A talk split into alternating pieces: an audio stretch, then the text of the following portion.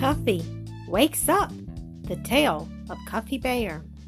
Far up on the side of Blue Mountain lived Cuffy Bear with his father and mother and his little sister Silky. Mr. Bear's house was quite the finest for many miles around. It was what people call a cave, being made entirely of stone and so there was no danger of its ever catching fire. And since it was built straight into the side of the mountain, the roof was so very, very thick that Cuffy's father never had to worry for fear a tree would fall upon his house and hurt his family. No matter how hard the wind blew, Mr. Bear was never afraid of that. Little Cuffy was not a bad bear at heart, but often when he was playing with Silky, his sister, he would lose his temper and cuff her on the head and make her cry. Then his father or his mother would cuff him. Somehow he never could learn not to strike out when he became angry. That was why he was called Cuffy. It happened sometimes that a day or two would pass without Cuffy's cuffing his sister, and Mr. Bear and Mrs. Bear would begin to think that at last Cuffy had been cured of his bad habit. I do believe the child is growing better mannered, Mrs. Bear would say to her husband as they watched their son and daughter playing upon the floor.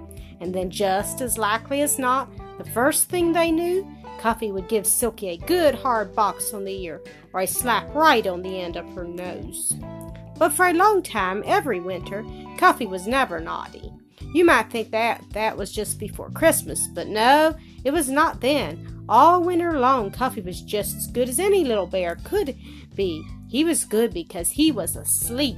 You see, when cold weather came, Mr. and Mrs. Bear and their children stayed in their cozy house, which was snug and warm, and slept and slept and slept for weeks and weeks until spring came. Now, this tale begins on the very first day of spring, and on that day, Mr. Bear waked up. He rose slowly to his feet for his bones felt stiff because he had been asleep for such a long time. And he was hungry, oh, very hungry, because he had not eaten anything for months and months since he went to sleep at the beginning of winter. He went to the door of his house and looked out, and he saw that the weather was warm and fine. So he stepped back into the bedroom and said, Ooh, ee, ee, ee, just like that. And then Mrs. Bear awakened.